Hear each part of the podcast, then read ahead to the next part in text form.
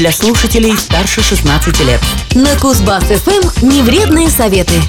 Всем привет! С вами вновь Никита Тимошенко. На сей раз поделюсь советами, которые помогут приучить детей к дисциплине. Не вредно знать.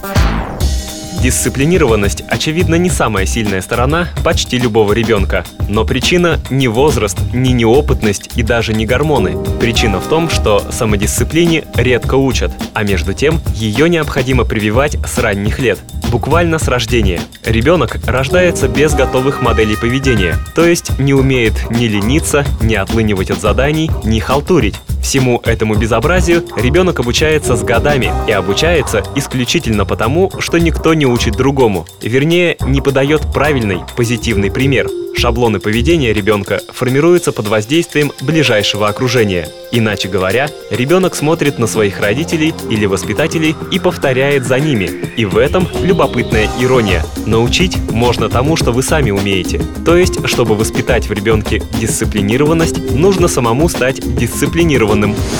Полезно попробовать. Первый шаг в развитии самодисциплины – всегда сдерживайте данные обещания. Сказали, что купите что-то – покупайте. Пригрозили наказать – наказывайте, несмотря ни на жалость, ни на большую любовь, ни на поутихшие со временем эмоции. На своем примере покажите, что любые обещания должны исполняться в любом случае. Пунктуальность – еще одна черта, которую сначала нужно привить себе, чтобы потом требовать от ребенка. Не опаздывайте сами, тогда можно будет порицать за опоздание других – Соблюдайте также заранее обозначенные временные рамки. Например, дали своему чаду 5 минут на собирание игрушек, через 5 минут проверьте, выполнена ли задача. Разрешили смотреть мультики еще 30 минут и не дольше, через полчаса отключайте телевизор или YouTube. Если проявите мягкость и слабость, ребенок усвоит это и станет безответственно относиться к своему и чужому времени, а заодно убедиться в том, что вы не держите свои обещания. Вспоминаем предыдущий пункт. Далее придерживайтесь распорядка дня сами и приучайте к режиму ребенка с ранних лет. Не потакайте, иначе со временем будет все сложнее.